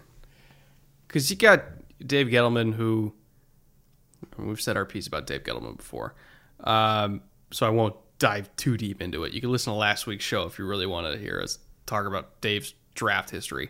Uh, and then Joe Judge, who I honestly cannot figure out as a head coach. I really can't. Uh, and then at, at, the top at ownership, you got John Mara, who was going on a crusade against taunting this year. And then when they're driving down the field trying to tie the game, they get called on taunting. When uh, when uh, questionable taunting, by the way, when uh, I think it was Penny got a first yeah, down and it did and did the little signal and they called. Ta- it's like this is what you wanted, bro. this is what you want. You want to legislate emotion out of an emotional game. There you go. There's your penalty. I kind of feel like that's what we could say about the whole Giants organization, though. Is this is what you wanted? Like this this is a team made in your image. This is a roster made with your principles and beliefs. This isn't like you inherited this at this point. You're you're 5 6 years into this thing like these are your guys. Right? At the coaching staff, at the player level, like these are your choices. And and this is how it works. And the answer is eh, not very well. They're one of those teams solidly in the bottom left-hand quarter of that graph and have been for a long time. We talked about it on last week's show. By Halloween, this team is typically out of it every year because his starts have been like one and five, one and five, one and five, two and six, one and five, one. And, they're they're always behind the eight ball. Like they haven't really had any hope from the get go in six years. So this is exactly how you want it. You can't say, well, I haven't been here long enough, or you didn't give me the resources, or, you know, our salary cap's lower than anybody else's. It's not like baseball. It's not like they're a small market team. They're in freaking New York, right? The answer is we've made bad choices top to bottom. They're coming home to roost. We had a little section at the end of the last season where there was a little glimmer that it looked like it was starting to gel and people were starting to buy in. We beat the Seahawks on the road. Like we started to have some positives, and they went right back to just kicking themselves in the teeth at the beginning of the season. Giants fans, at least in my mentions and, and elsewhere, are fed up. They're saying things like sweep it, whole bit, GM down, get rid of it, start over, it's not working. They're ready for the for the rebuild, right? Not the reload. They're ready for the rebuild. And that's a tough place to be. But when you've got a guy like Joe Judge, I mean, what does he do? Does he make himself run laps about this because his headset doesn't work? Like, I, I'm not sure how that works. So it's just a. I'm I'm with you. I don't. We were talking about the Chiefs and how we didn't know how they could play their way out of this. I'm not sure how the Giants anything their way out of this. Like they're in it and it's theirs and it looks just like they wanted it to. And the answer is, nah, brah, it doesn't work. Like it just doesn't work. Let's go to three interesting, you know, story that broke yesterday. I think it was on Monday. Yeah, I don't know. Time time is a construct these days, uh, and that is Von Miller getting traded to the LA Rams for two of their last draft picks they actually had, uh, a second and a third rounder to the reloading Broncos, another team that that's loading up on assets, whether to make a run at Aaron Rodgers or to make a run at, you know, insert draft eligible quarterback here. Uh, the Broncos need assets because they they passed on Justin Fields when they had a chance, and they realized very quickly, oh shit, Teddy Bridgewater is not the guy, and neither is Drew Lock. We need to get a quarterback. So let's get rid of our best player. Um, and that's where we're at right now. Is Broncos ate a lot of Von's money. I think the Rams are only paying like seven hundred thousand dollars for him in order to that's what the Broncos did to push the compensation up into those two day two picks. And now you're getting Von Miller, uh, Joseph Day, Aaron Donald, um, Jalen Ramsey, all in the same deep. I mean, need I say more? Like it's ridiculous. It's absolutely ridiculous what they're putting together on this defense. And to me, this is a very interesting um, case study for how much do draft picks matter, which are assets that you can use to maybe get great players versus using them to make sure you get great players. Like how how much can you do by using your draft picks to get proven talent and then finagling the cap to fill in everything else? Because you look at their total picks that they've given away. I actually brought up an article that has it listed out. So their first rounder they traded for Stafford, their second and third rounders they traded for Von. They still have a compensatory pick in the third because the Brad Holmes hire. Um, they're fourth. They gave away in the Brandin Cooks deal. They still have a fifth rounder, but they gave away the sixth for Sony Michel after the Akers injury. And then they have two seventh rounders, and one of them was from the Aqib Talib trade. And, and Aqib's a broadcaster now. So Stafford, Von, and Sony Michel are what they're getting in, in next year's draft class. For me, I'm like, yeah, that's that's great. You're getting a Hall of Famer. You're getting a much needed uh, complimentary back because yours got hurt, and you're getting a franchise quarterback that you could potentially make a Super Bowl run with because your previous guy wasn't good enough, who you used a draft pick on. so I just think it's a very interesting case study of like how much do picks actually matter when you can take all the guessing out of the equation and just go get good players. Yeah, it's it's a different way to team build. We talked about it last week that uh, I said that you know Shanahan felt like the anti McVay, and the reason I said that McVay was the other end of that spectrum was because he's ultra aggressive. He doesn't sit pat, right? He understands that they're slightly behind and doesn't try and match. He tries to get ahead, right? And he's done it sort of successively over the last two seasons in some very aggressive ways, Stafford being one of them. Um, but changing his offense uh, after sort of Fangio provided a blueprint to stop it, not saying, "Oh, I'm just going to make everybody." Uh, this is my favorite coach speak. I, we, everybody just needs to execute better. That's not what Sean McVay said. He said, "I need to change what I'm doing," and then he said, "I need to change who's doing it for me." And he did that in very aggressive ways, and the rest of the Rams' uh, ownership and leadership backed him in those. And in this one, somebody he said somebody came to him, uh, the pro scouting staff came to him and said, "Look, we think Von Miller might be available," and his reply was, "You got to be shitting me." and you know, a player that he, uh, I think it was Jourdan Rodrigue said, a player he'd wanted for a very long time. And I'm like, yeah, no shit. Find me somebody that everybody want wants Von Miller, Von yeah. Miller on their team. So, but the difference with the Rams is they went and got him, and apparently, well, not apparently, they did have competition, and they got it done. Who they had? do we know who else was in? We do, and I don't remember, but it came out after the trade that this was not a solo deal. Like, oh, well, they're the only ones offering. They had competition and they moved quickly to polish it off. Um, and again, that's that aggressiveness. And it's a fascinating case, you're right, in team building and how that gets done in the value of draft picks. Now, the downside is you don't get a lot of depth because you're trading at best one for one, or in this case, multiple picks for one. So uh, multiple picks do not become multiple players, they become a single player.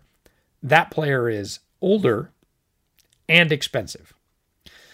So you have to go extreme on the other, and we saw it a little bit in last year's draft. I mean, the Rams had three draft picks.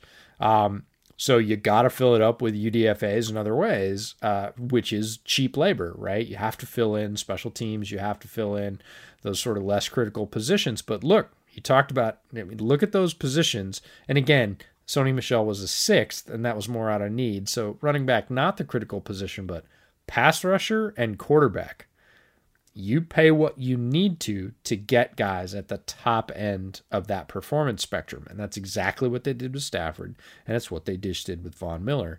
Um, and Jalen Ramsey. They gave first round picks right? for him too. Yeah. Indeed. So they've picked their spots where they're going to give things. They have chosen that draft picks are definitely on the table and included in those things, and they don't care. They're fully aware of what that means. This is not uh, a sort of short term strategy. This is a belief that we can trade many for one at key positions and find another way to do it.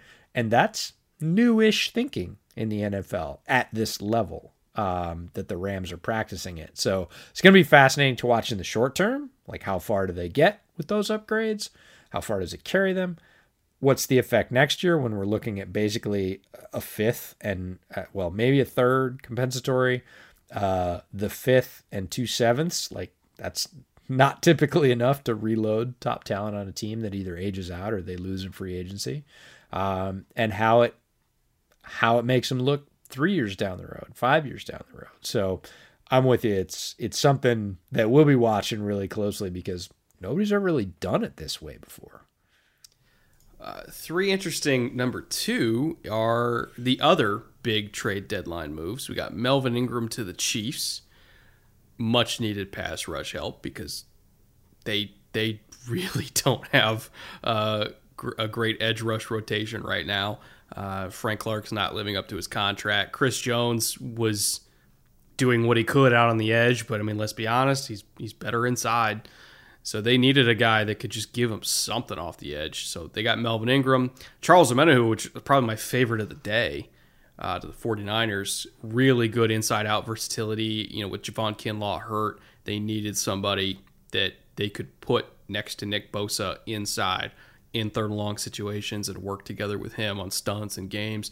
Really good power rusher, uses his length well. Very, very underrated player. I think he's going to thrive in San Francisco. So that was a great, great pickup for them. They got him for like a mid day three pick, which is, again, who cares? Like the Rams are giving up two day twos for Von Miller. Like you can give up a day three for Charles Omenihu. Uh, Laurent Duvernay Tardif to the Jets, which I did not get a look at what the compensation is, but he was just active for the first time this week since like 2019. So they weren't really using him, and he waived his no trade clause to go to the Jets. And then uh, the Broncos involved in another trade, uh, sending Kary Vincent Jr. to the Eagles because they are flush with corners ever since passing on a quarterback to take Pat Surtain. Wink, wink, nudge, nudge. Uh, and so they they shipped Kary Vincent Jr. out to the Eagles. Out of those four moves, what would you say is your favorite? I'm with you that Omenihu is the I think the low key sort of like longest impact possibility there where I think he's going to fit in the system. He's an underrated player. I think he's going to thrive. Um, he's got good versatility. They understand how to use him in the system he went to. I think that's kind of the like most chips in the pot pick there. Ingram is most immediate since we're not talking about Miller. We're really talking about the others here. Ingram's the most immediate. He didn't want to be in Pittsburgh anymore. He didn't feel like he was working out. He showed some flash early in season. He still has gas in the tank. Chiefs just need him to have a few good games down the stretch. They don't need him to be, you know, to eat 500 snaps between now and the end of the season. It's not that kind of usage. They need him to have, you know, 350 good snaps between now and however far they go in the playoffs if they make the playoffs. Um, but they're not going to make the playoffs without pass rush, so it's a worthy gamble. Uh, and the compensation wasn't terrible for a guy like Melvin Ingram. Um, Duvernay Tardif to the Jets is low key good. Like we don't really know what he has. He opted out for COVID. Um, famously he's a doctor. He went back to his native Canada and worked, uh, you know, in a COVID ward. Uh, so he hasn't been active, hasn't been playing football, but was a pretty good football player when he was on the field. And the Jets can certainly use uh, the depth. He might even start for them once he gets sort of up to speed.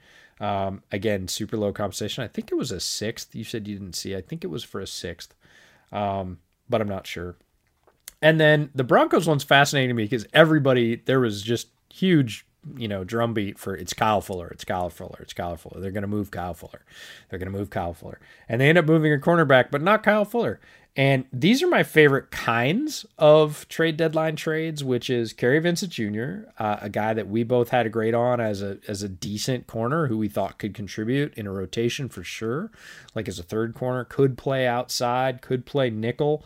Um, just again, the Broncos stacked up cornerbacks. They ended up with Fuller and then Surtain, and they had a full secondary room. Kary Vincent Jr. wasn't going to crack it. The Eagles have a need for sure, quality secondary players, and it's just kind of a reset for a guy that was talented but landed in a situation that is sort of the opposite of Mac Jones, right? He just didn't fit in, and the team almost kind of like wishes him well and says, "We're going to get a pick for you and and go try your trade elsewhere." And it's an opportunity for him to start fresh with a team that needs it, and those are kind of my favorite moves on draft day. So uh, I'm interested in following that one, but in terms of like now and later, Omenihu's the guy. Uh, three interesting number three, and this is you know one of the older storylines we're going to talk about. But again, we don't do this show till Tuesday nights and we release it ideally Wednesday. So we didn't get a chance to talk about this game yet. But I I want to really tip my hat to the Packers for pulling off a win against the then undefeated Cardinals despite missing the vast majority of their best players. Bakhtiari was out, Jaire Alexander was out, Davante Adams was out, Lazard was out, Scant- uh, Valdes Scantling was out, uh, Tonyan got hurt during the game. They were down uh, like three starting offensive linemen. Like Myers was on IR as well. Za'Darius Smith isn't back yet. Uh, it's it's insane. Like when you look at their injury report, their IR list, like how many great players they're missing, and they beat the last undefeated team in football. And on the it- road. on the road in a short week, by the way. Like it's it's nuts. It's probably the most impressive win of the LaFleur era, and I don't think it's particularly close. To me, this shows that the Packers are for real. They're absolutely a Super Bowl contender because if you can win that game, you can win any game. Like Aaron Rodgers, he didn't even really quote unquote do that much, but he was efficient. He converted some really crucial third downs. He let the run game do its thing, got him in and out of plays. LaFleur was completely in his bag in terms of play calling, like just in a flow state almost, like just really, really clutch um, in terms of offensive design and game plan for this game. Uh, the defense played exceptional again, despite all of their injuries and fresh faces like Whitney Mercilus, fresh in town, you know, lining up in sub packages and, and getting pressure on Kyler Murray. You had Eric Stokes was probably the the corner they had with the most snaps for the season that that was playing for them, and he's a rookie. Like they were down so many bodies, and the defense still played out of their minds in the first half, relative to what we're used to seeing from the Cardinals' offense. Stuck mostly to two high shells and said, "Kyler, go beat us," and they couldn't. Now, if DeAndre Hopkins didn't have hamstring issues, would the Cardinals have won that game? It's an interesting question to ponder because the offense absolutely looked a lot different with Hopkins on the field than than not on the field. But at the same time, again, the Packers were missing Davante Adams, so I'm sure it would look a lot different if Adams is on the field too. So if we're going to give the Cardinals the the injury excuse, we should give that same leniency to the Packers as well. Overall, phenomenal game by them to pull off that victory. It it really emphasized the power of team football and a next man up mentality and usually teams that can just bully teams with that kind of dominance up front even with backups are going to go really far in the playoffs and that game right there showed me that the Packers are likely going to go really far in the playoffs because that's it's rare man. It's rare to see that kind of win. It's rare to see it with that litany of injuries and and that was the other story of the game and and there were a lot of tweets about this and and just buzz that that field is rugged for injuries. There's so many guys that went down just in this game not even you know Davante Adams ruled out before this game and, and a lot of those other guys were as well. There were so many injury stoppages in this game. It was carnage guys were going down left and right guys laying on the field, guys carted off the field. Um, just a just a mash unit of a football game. And the story for me coming out, uh, besides that, just the health of both teams was how different both of these offenses looked with a, without what I will call their 1A wide receivers, which is Davante Adams on the Packers side and DeAndre Hopkins on the Cardinals. Now, Hopkins played some for the Cardinals, but it was sparingly. Uh, there were reports he went back in the game on his own accord late in the game. Uh, Kliff was pretty pissed off about that. he was basically running himself back onto the field. But mostly I concentrated on what these offenses looked like in what I'll call crunch time or, or really have to have it plays, um, third and long. And they both looked very, very different without those two players, right? And it got me to thinking, and I put a whole thread together. We'll put the link in the in the comments um, the day after about what one A wide receivers really are, what they bring to the offense, and how important they are to the style of football you're playing. Because you know, like you said, Aaron would have gone to Davante Adams on a bunch of those plays, and he would have he would have converted them, that's the power of having that guy that makes that play more often than not in almost any situation. And Hopkins is the mirror image on the other side. When Kyler really needs to dig down and get 11 yards on a third and eight, he's throwing it to Hopkins. They'll isolate him. He's throwing it to Hopkins because D Hop's going to bring that ball down. They're going to get the first down. It's going to keep the drive alive. It's going to keep momentum going, keep the defense on the field. And that's what 1As do for you in the modern NFL. We talked about it. It's a passing league, it's a scoring league, it's an efficiency league. And those guys bring you both things. They bring you efficiency and the ability to move the sticks, but they also bring those explosive plays that drastically up your chances of scoring. And it's not yards that win you football games, it's points. And when 1As are in the game, and there aren't very many of them if you use that criteria, you're going to get more points. More drives are going to be sustained, and you're going to come away with more points than when they're not in the game. And that was really clear because, you know, we saw both teams without them, and we saw again, Hopkins come in on some key drives. Man, the offense looks different when he's in there. And then he would go back out again, and it would go right back to, okay, now they've got to sort of string plays together, more plays because you're getting less explosive plays to lesser players who convert them sometimes, but not as often. And that just leads to more drives being stalled and less points. So 1A's super important um, especially in the modern game. And this just this game particularly with one gone on each side largely brought that into focus for me in a way that I hadn't seen it before. Let's get to the bootleg shot of the week. Thump, thump, Fa- favorite segment of the week. Got my Cazadores here. I'm gonna pour myself a shot. Uh, I forgot to tell you before we even did the show who won last week. Ooh, who won? If you could venture a guess. Uh, it's the most flashy hit, of course, which is your favorite, which is Kenny Moore completely upending Brandon Aiyuk, sending him end over end. Well, that's fun because we've got another one of those this week, and I was I was telling Brett before the show that you know, good solid stops in the hole, like hammering hits. I like those too, but uh, some of my favorite hits are where both guys are going hard, and one guy just sort of leaves his feet a little bit, and that causes a whole lot of aerial action when they get hit. Both guys come up fine. Nobody's limping. Nobody got hit in the head, but it looked like a guy flew out of a roller coaster at full speed. I love those hits, and we've got another one this week, so uh, we should uh, salute Mr. Moore um, for his fine efforts.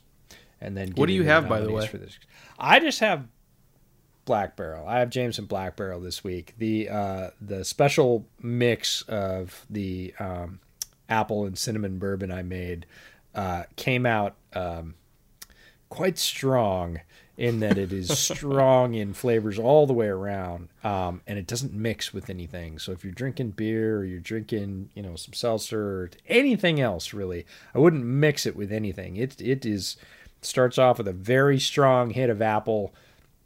Um, that moves quickly into the the interaction I would say between the cinnamon and like the oak spice because again it's bourbon uh, and then just finishes really not hot it doesn't it doesn't have any discernible heat because it's sweet but it is I, I said on twitter it roars to the finish because something about the extra sugar between the syrup and the apples the it's like it fermented more uh, and mm. it is whew, like it's I can drink it over ice. I can't drink it straight. And I know the the sort of goal is to be able to drink it straight. I can't drink it straight. Over ice it calms it down a little bit and I can have a little bit, like maybe finger and a half, two fingers of it. I do again, wonder if any chemist listens to the show, would all the natural sugars from the apple proof that up? I'm genuinely wondering. feels like it. Just having had some of the redemption straight and and being pretty familiar with that class of bourbon. It's not a, a, a super amped up bourbon. Um, and then having uh, my byproduct of that, it it finishes hard. Like it's it's a lot. And so I knew I was going to be drinking other stuff, so I went with an old favorite, just Jameson Black Barrel. My my favorite shot, period, um, of anything I have on my shelf. But um, yeah, here's to Kenny Moore and uh, fun aerial hits that don't get people destroyed because we want to see him keep playing. Oh, I love that stuff. I love that stuff. So especially after I'm company. drinking scotch, so it's just nothing. I, I, what is the proof on Cazadores? I'm actually genuinely concerned because it's always oh, it's only don't 80. I was gonna that say explains 80. why. Yeah. Because I was like, it's just so easily drinkable. Uh, Yeah, their Blanco especially is the one that I go back to from their lineup that I again, I will buy. I think I'm probably on my I don't I don't drink a ton like in terms of volume and uh this summer again because of COVID and stuff, we didn't have any like big margarita parties or anything. So it's just, you know, been shot after shot. And I think I'm probably on my second or third bottle of that stuff because it's just, you know, put a little bit of that stuff over ice and it just goes down so smoothly. Love it.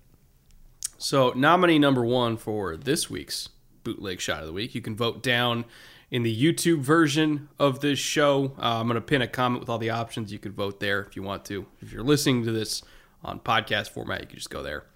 Um, so, option number one Marcus Maye launching Joe Mixon uh, in helicopter fashion, just like last week's winner. Again, one of those weird physics problems where, you know, if Marcus Maye is traveling at, at one angle at 20 miles an hour and Joe Mixon's traveling another angle at 20 miles an hour and hits him at the leg, how many times does he flip in the air? The answer is uh, Enough to win a gold half. medal. yeah, one and a half. Uh, really, really. Again, nobody got hurt, even though it looked it looked kind of bad for Mixon when he went down. yeah. But he popped right up. He was all good. But hell of a hit. Uh, option number two, Jordan Lewis. I mean, form tackle. Like you could teach this to high schoolers and say, go tackle like this when you're when you're nailing down on a crosser. Uh, that was about uh, a minute into the fourth quarter of the Cowboys Vikings game. Uh, Xavier Woods is option number three. This was probably my favorite of the week. You know, coming free off the edge on a fire zone call. Cooper Rush just did not see him, and he got detonated. I mean, just just crushed. That's the revenge hit of the week too. Xavier Woods, That's the right. former, He's a former former, Cowboy. cowboy. He's like, "Oh yeah, you let me go? Okay, I'll remind you, I'm still a good football player." Whack. Oh my God, he got absolutely nailed. And then the last one, you know, kind of customary offensive line nominee. And uh, when you watch the the end zone angle of it, I'm actually watching it right now as I describe it, just because it's so damn fun. This was on the the Justin Fields crazy scramble for a touchdown, and you see once Fields kind of breaks uh, the mass of bodies in the middle and then gets to the edge on the left side, you see Jason Peters kind of scanning, and he sees Fred Warner not keeping his head on a swivel, chasing after Justin Fields, and I mean he, it's like he just ran into a brick wall. I mean Fred, he's running, he's sprinting, he's sprinting, and then boom, stops immediately. Like no transfer of force into Jason Peters at all. Uh, and Fred, it took him a while to get up from that one. By the way, I don't know if you saw him kind of be like, "Oh, Yeah, shit," oh, I he had to did. Yeah, no. Jason Peters out on the edge, and like you said, starts uh, the phrase for offensive lineman is looking for work. Right, he gets out. He realizes, okay, my quarterback's going to come behind me. He's going to break pocket, so he turns back towards the inside of the field. And who can I seal to make sure he doesn't go get him? And Warner's right there, and Peters just woodsheds him. He just absolutely bop up high, decleats him. And yeah, Warner. Uh, I think Warner is probably outweighed by mm, at least eighty Oh. pounds. At least. it's it's gotta be seventy to eighty. I mean, Peters Yeah. is massive. And Peters has some old man strength. He is, you know, he's four years old. I, you know, famously came out of retirement to help the Bears this year, but he's been their best lineman, and it's for stuff like that. It's not the first time he's done it this year, but Warner was the unlucky guy uh, to be near enough in his zone to be affected by that, and he he got it handed to him. So you can vote for any of those options again down at the pinned comment in the YouTube version of this show. If you're listening in podcast format, you can just pop over there and submit a vote if you're so inclined. Uh, week nine watch list. We actually have four games this week instead of three because we couldn't quite choose. Got Browns Bengals in a huge AFC North showdown uh, between two teams coming off a loss. Browns are still in my opinion, trying to find themselves and figure out what they are. And they've been dealing with injuries. I'll give them that. But I don't know. Something quite hasn't looked right in like the last month or so.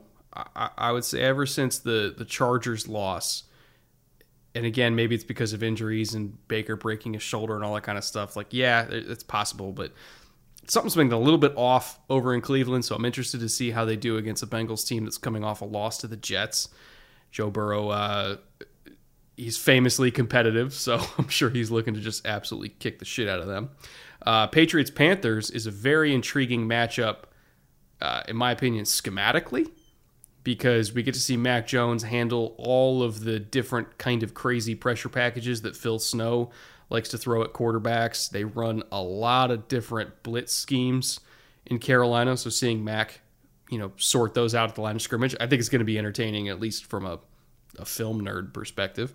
Uh, Titans Rams, I think I'm going to be at that game because uh, the patrons for the film room voted for Von Miller plus Aaron Donald plus Jalen Ramsey to be the next film room topic. So I think I'm going to go to that game and kind of record my experience there and do some film study on that game for that episode. Not to mention, it's just it's just fun to watch the Rams now because they're just a, an absolute threshing machine.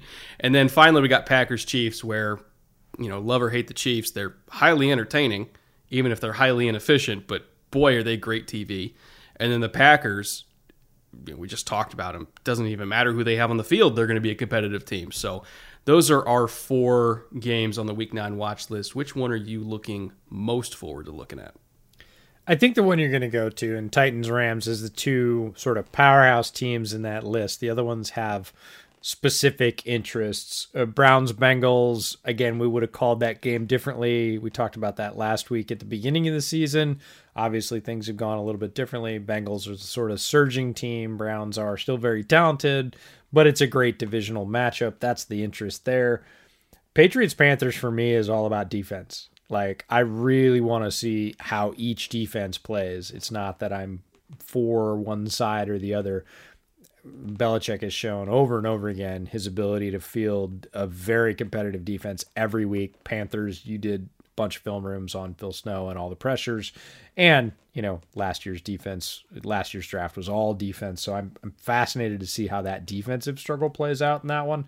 Titans Rams feels like the two most complete teams at the top of their games really going at each other.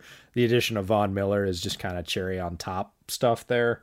Uh, and then Packers Chiefs is the I'll call that. We added that at the last minute. That's the high variance game, right? we would expect that Packers probably win that game given current outcomes, but is this the week that you know Andy Reid sells everybody down? The Chiefs look like the Chiefs of old, where they're tossing up 35 without breaking a sweat, and and all the Packers injuries come home to roost, or you know does it happen the way we think? So that's the sort of uh, that's the game I want to watch, but I wouldn't bet on.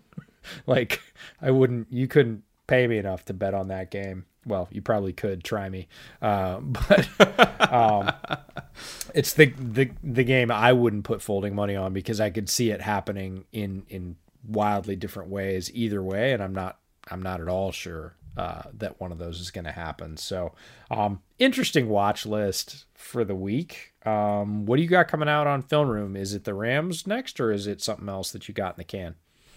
So it'll be um well, you're in it. Oh. So uh, so oh. people should definitely check it out for that. oh, uh no. it's it's when uh, EJ and I had a little adventure in Las Vegas, all the way back in tiny. week one. Little tiny. And then when I was originally going to release it the first time, uh, the whole uh, Jon Gruden uh, oh, uh, right. situation happened. So I was like, hmm, I should probably recut this significantly, and so I did.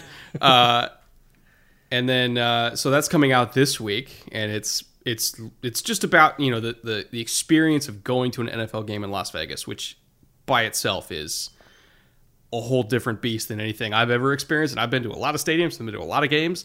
That one's different, and you were there for the ride.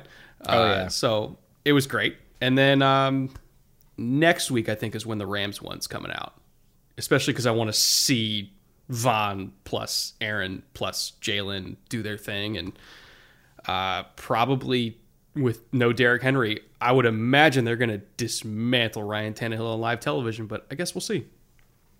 I guess we get to hang on and, and watch that, and that's the fascination of the NFL every week is on any given Sunday, right? And if either of, well, if that Rams defense comes together quickly, it's terrifying for the rest of the mm-hmm. NFC. Like that's, ugh. I I don't envy any offensive coordinators going, huh? So we got Aaron Donald and Von Miller probably playing on the field at the same time for the same team. What are we gonna do about that? with Sebastian Joseph Day yeah, and that's the thing. and Leonard Floyd. if you go to those second and third levels, it doesn't get a whole lot better. It's not um, one of those teams that's super high and sort of top tier talent crust, and beneath that, there's nothing. Uh, not the case with the Rams, um, offense or defense. So, yeah, fascinating. Uh, this week on Bears Over Beers, uh, we've got a very special guest to preview the Steelers game because the Steelers are up next, and there are a lot of folks, uh, as you know, that cover the Steelers in media, and we we sort of went to the Wayback Machine, got somebody that used to specialize in the Steelers and is still uh, very prominent in the NFL game. So it's going to be a ton of fun.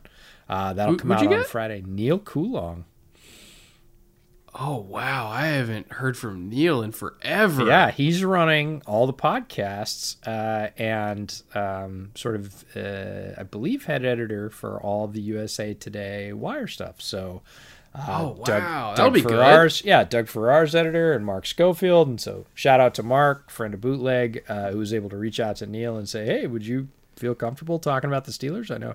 And Neal is Neal's been great in the pre. He's he's like, oh yeah, absolutely. I'm totally. So I'm down. So we'll have uh, we're going to record that tomorrow night. Comes out Friday, uh, in uh, anticipation of the Bears Steelers game this weekend. But that's what we've got going on. And uh, don't forget, if you want to be in the first uh, bootleg drawing for a hoodie, uh, become a patron. All patrons at any level um, are eligible to win the hoodie that we're going to give away next week. If you are a patron by next Tuesday, you'll be included in the drawing. Yes, it's the one Brett's wearing. Um, and a huge shout out to our executive producers for Bootleg Football, Murat and Consti. Um, This does not fit over these headphones. Oh, there we go. There we go. like that's a struggle there, Kenny. Oh, they killed Kenny.